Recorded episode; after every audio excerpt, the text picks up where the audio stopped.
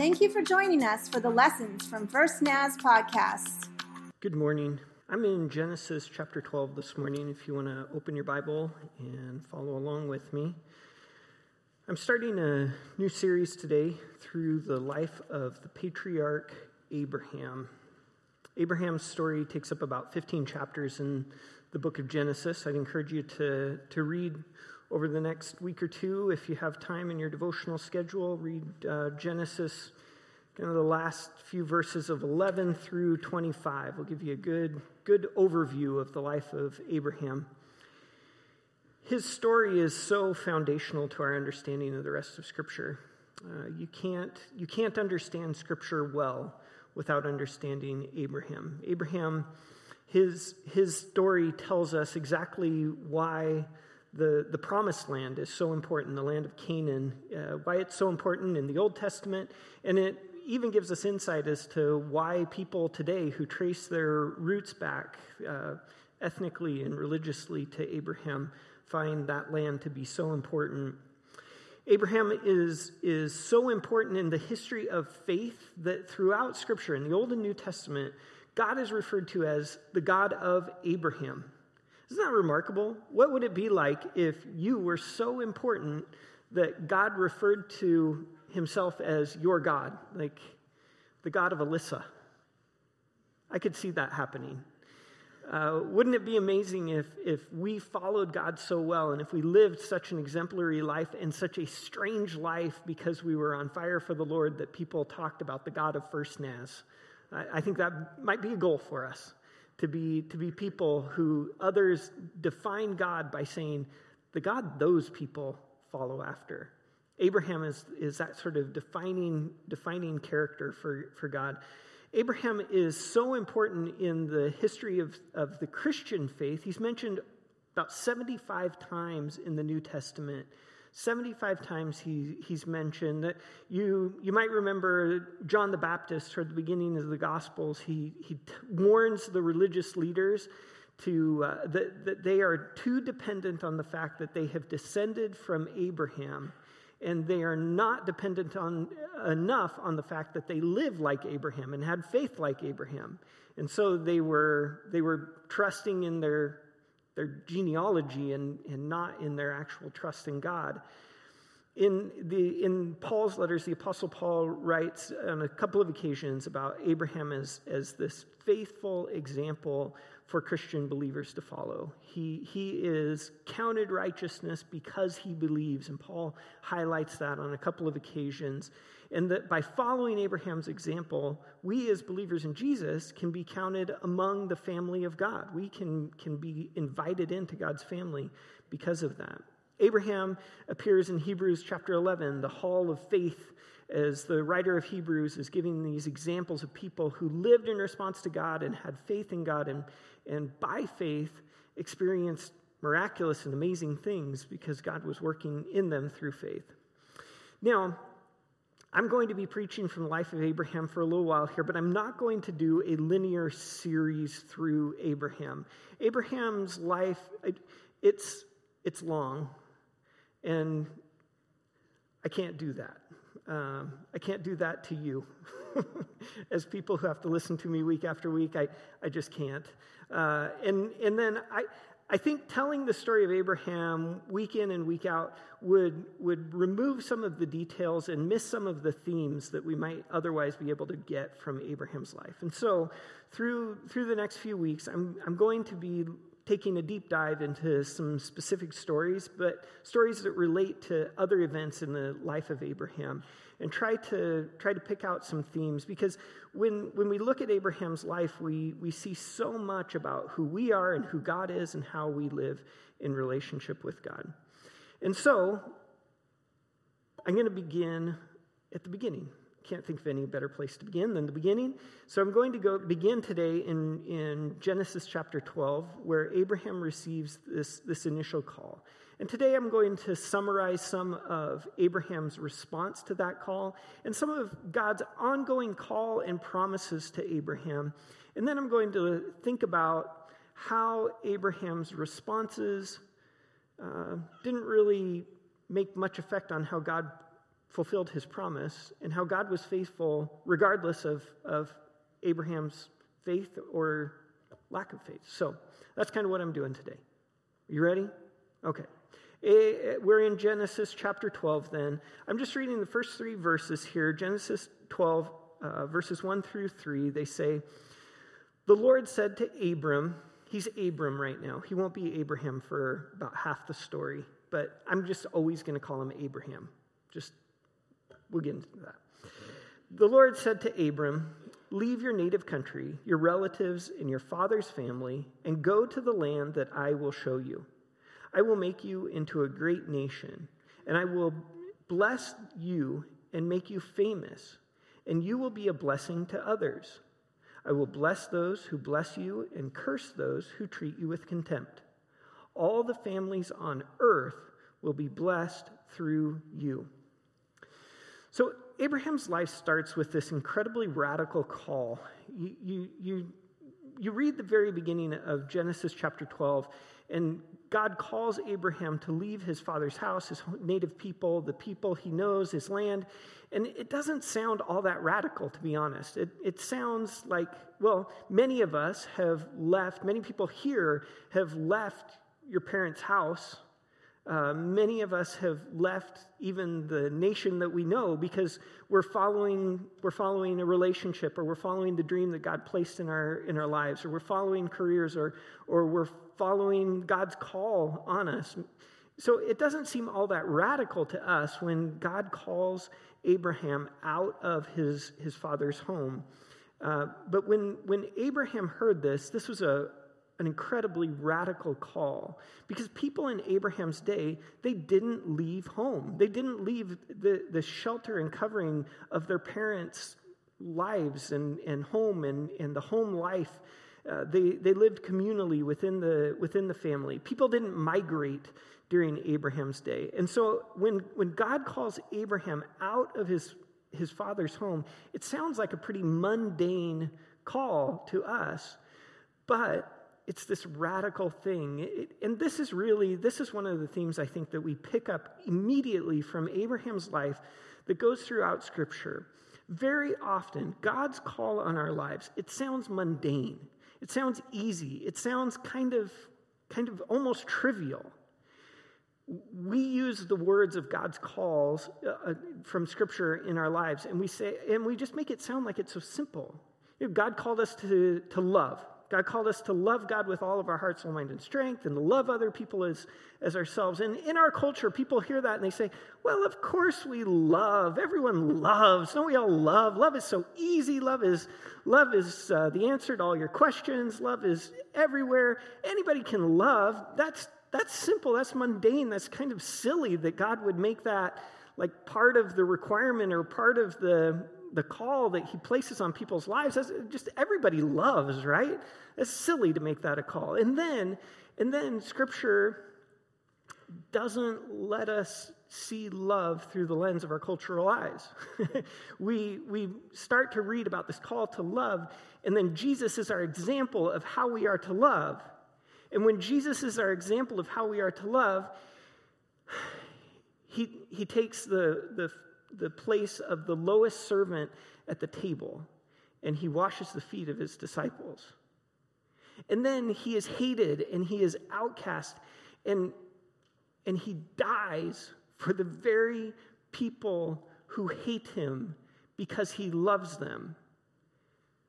The, the call of Scripture, these mundane calls of Scripture that seem so, so simple, so very often turn out to be so much more than what, they, what meets the eye. So Abraham is called out of his father's home, and it seems like uh, it's not, not, a, not too big a deal. You know, he's just going to travel a little ways. He's not going to go any further than he can go on foot, right? I mean, that's the way he's going to travel. But when we think about the culture that Abraham lived in, we understand migration didn't happen. There were really about two reasons why a person would travel during Abraham's day. They, they would either travel for trade or they would travel for war. And trade happened in caravans. There was strength in numbers, right? Because trade caravans were, were vulnerable to, to people who would would want to take what was being what was valuable enough to carry to another land to trade. And so trade caravans were it wasn't like a really safe thing and it was that would be strength in numbers. Abraham is traveling with his family and some servants. Uh, or the other reason would have been war. Armies were not welcome when they traveled outside of their homeland in, in the ancient Near East. And, and so, Abraham, traveling with his wife and his servants and his possessions, they, they would have been outside any understood reason that people would have traveled in his day. People would have looked very suspiciously at Abraham. They would have wondered, they would have asked, like, what, why had he been kicked out of wherever he came from? Or, or what is he running from? Or what's he want from us?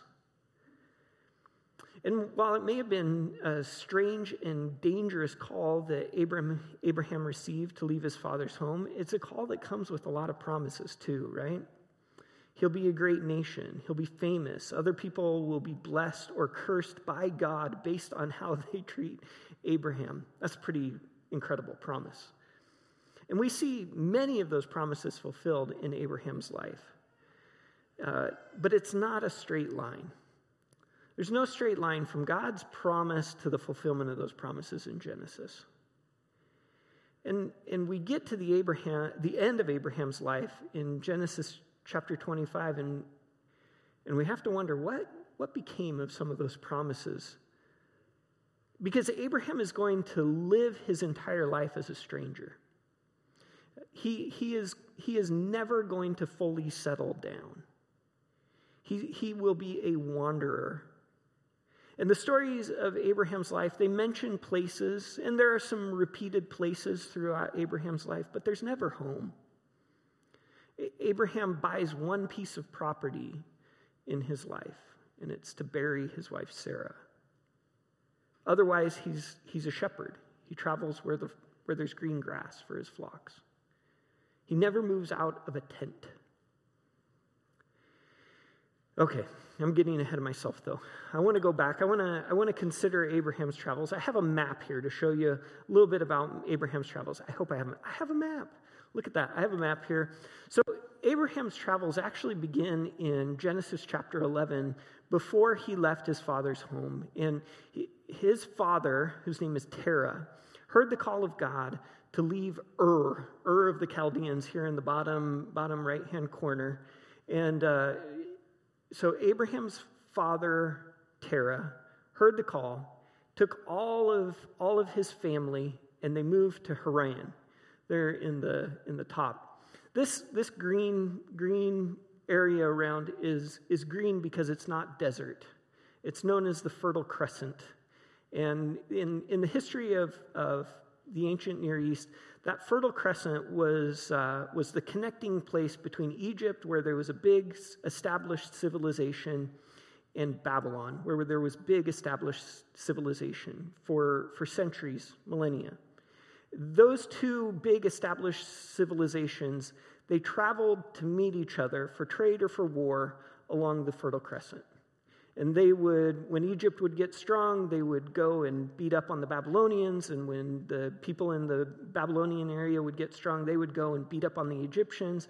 And, and those two empires would, would essentially control much of the Fertile Crescent for like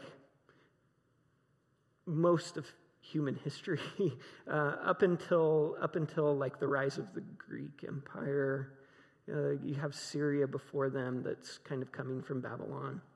So, I mean, the, for, for centuries, millennia, that Fertile Crescent has just been a highway, a highway for two powerful nations. And so God called Terah and his family out of Ur the Chaldeans, out of this sort of cradle of civilization area among, along the, the Euphrates River right there. And, and he called them up into Haran. And Abraham was there in Haran when he heard this call that we read at the beginning of Genesis chapter 12. And, and Abraham responded to, to that call by traveling basically in a straight line south. He travels south and, and he goes through Damascus and then into Canaan. And, and uh, he does it really quick. And it seems like, man, he's just like going so fast because by the end of Genesis chapter 12, he heard the call at the very beginning of Genesis 12. At the end of Genesis chapter 12, Abraham has gone all the way through Canaan and he, and he ended up all the way in Egypt. He went to Egypt. It says there was a famine in Canaan, and so they, they carried on and they continued south. In, in, uh,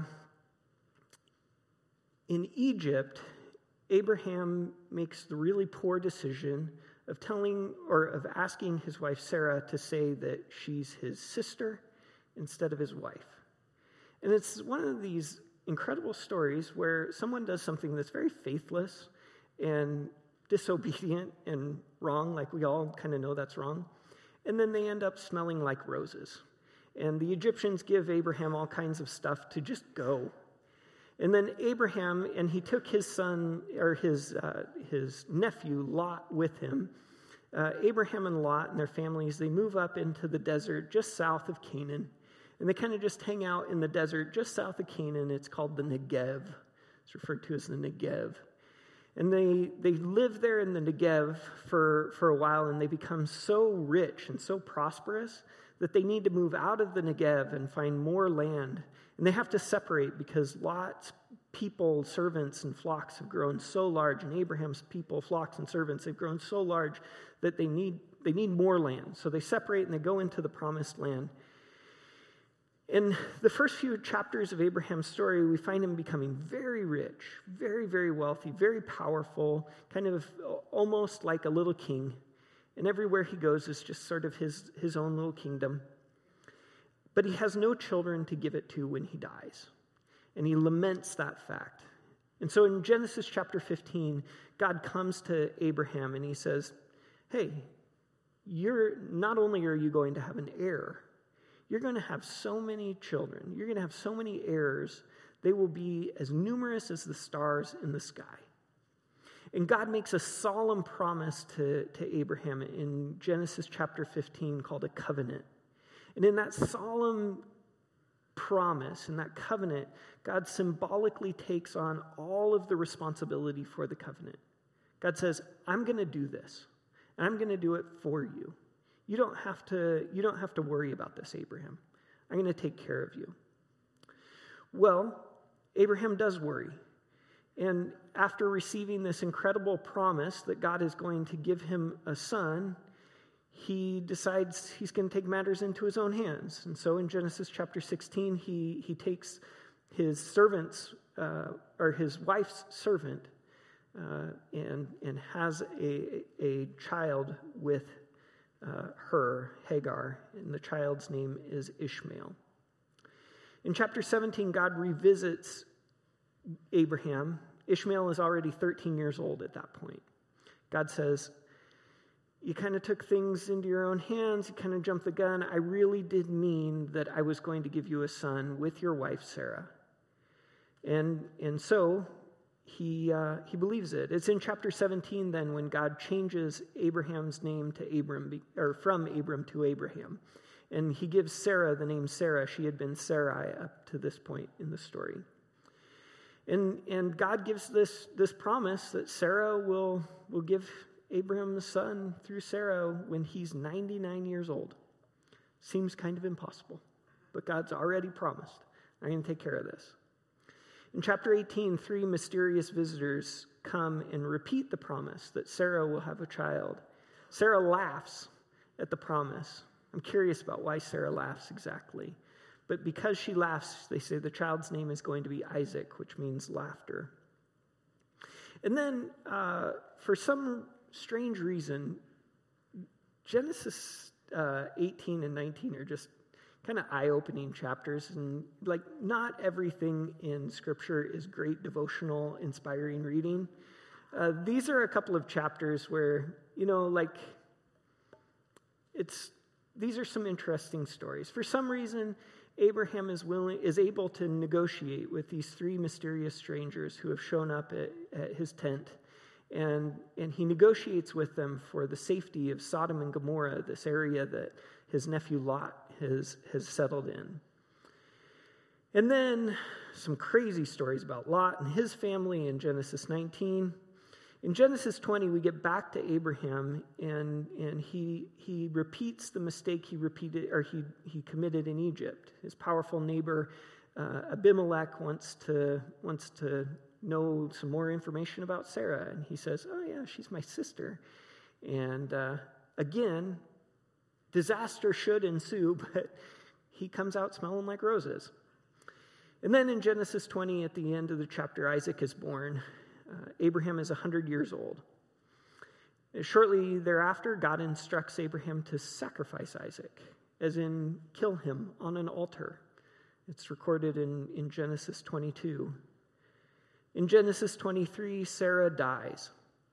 And, and the story of Genesis 23 is the story of Abraham buying the only piece of land that he will ever own in Canaan. And before Abraham dies, he secures a wife for Isaac. Uh, he wants a wife from back home, back from Haran there, but he, he refuses to let Isaac go to look for his own wife. He doesn't want his own son to go back to the place that God had called him out of. So he sent a servant to, to find a wife for, for Isaac. And then Abraham himself finds another wife, and he has more kids uh, after he's been a widower. And according to Genesis 25, Abraham died at the ripe old age of 175 years old. It's an interesting life. it's an interesting life. When I summarize his life so quickly, it's uh, we miss a lot of details. we miss a lot of details. Uh, and so, over the next few weeks, I'll dig into to some of the details and look uh, at what Abraham's life reveals. Abraham's life is here in the book of Genesis, I think, for a handful of reasons. Abraham, the, the author of, Genesis, of the book of Genesis, wants to teach us about God. And Abraham's life teaches us so much about the character and nature of God. And over and over again, we are going to be understanding things about God, God Himself, the God of Abraham, because we understand Abraham's story and because we look at how God interacted with Abraham. But the author of Genesis also wants us to, to understand about who we are, about humanity, and, and how we are wired. And so we're going to learn a lot about how we are wired, what it is to be human, what it is to, to live on this earth, but not just like God Himself and humanity for, for who we are, but the, the author wants us to understand how we live in relationship, God and us, how God interacts with, with people, and, and how we live in relationship with God faithfully and, and not, and what it means for us to, to be people who, who desire God in our lives. And so in, in Abraham's story, we're going to see this repeated, repeated pattern of, of God's promises and God's faithfulness and we see these human oscillations between, between doubt and, and belief, between fidelity and, and disobedience. And we also see the nature of, of God's promises and fulfillment. We, we see how Abraham isn't able to force God's hand toward making God's promises come true. It doesn't matter how obedient he is. And Abraham is a pretty good guy. He has these foibles, he has these problems, but by and large, Abraham is lifted up like, you know, God is the God of Abraham because Abraham is so faithful. In the New Testament, the Apostle Paul wants to find the perfect illustration of what it is to be a believer, a righteous person. And the perfect example that the Apostle Paul finds is Abraham. In Genesis 15, that, that key verse, Abraham believed God, and God counted him as righteous because of it. When, when Abraham believes, he, he is in the desert with no children and an aging wife years after he has heard this promise. And he believes it. He believes that God has come again and, and said, I am going to do all these things that I promised for you so many years ago when you were living in your father's house. And without seeing much evidence at that point, Abraham says, well, I'll believe that. I think God is, is able to do that. And, and that, that belief makes Abraham, you know, our example for, for so till to this day. And he would still have to wait, you know, even as this incredible example, as this person that we say, you know, millennia later, we say, faith like Abraham. Abraham didn't receive what he was promised right away just because he was that, that great example.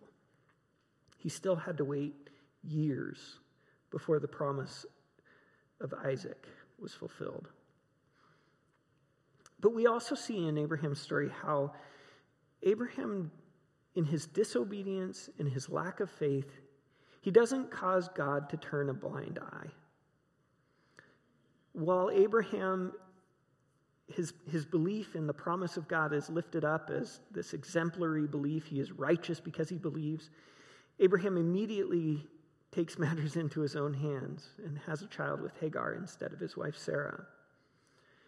God, God doesn't, doesn't wash his hands of the promise. And in fact, over a decade later, even after this disobedience, God provides Isaac. When Abraham faith, faithlessly denies being married to Sarah, God doesn't say, well, if, he, if that's the way he's going to act, I'm not, this thing's over. I'm going to pull the plug on that experiment.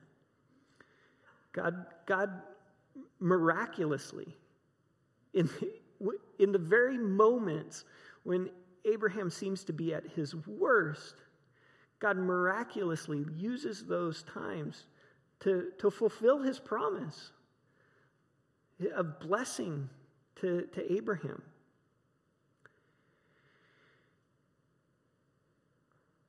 God is, is good to Abraham, even in the midst of his really dumb choices. The book of Genesis ends with the story of Joseph. Uh, you, you might be familiar with Joseph, who was sold into slavery by his brothers because they were jealous of him. And, and God does that incredible thing of sending Joseph into Egypt to become this ruler and and then at the very end of Joseph's life, he summarizes in Genesis chapter 50, verse 20 You intended to harm me, but God intended it all for good. I think that's a, that summary statement from Joseph's life could be, could be a summary statement of all of Genesis. In the book of Genesis, we see God create and provide, God promises, He protects, and what do people do throughout the, the book of Genesis? We kind of make a mess of things. But God never turns a blind eye toward humanity. God never, never gives people the cold shoulder. And on many occasions, God's good gifts take much longer than people want. But even still, God comes through. this promise that, that begins Abraham's life, this call to make Abraham into a, a mighty nation, you, would think that that call would come with some land. Abraham, Abraham dies. The only land that he owns when he dies is a burial plot for his wife. His, his children don't don't own any land. His grandchildren, they don't, they don't see this come to fruition either. They've heard the promise. They live in the land, but it's never theirs. They continue to be wanderers. They continue to be driven about by threats and by wars. And so you would imagine that Abraham and his descendants thought that that promise of God that was pretty slow in coming to fruition. It's not until his ancestors go into slavery for 400 years and return to the promised land that they begin to settle this land that God had given to them.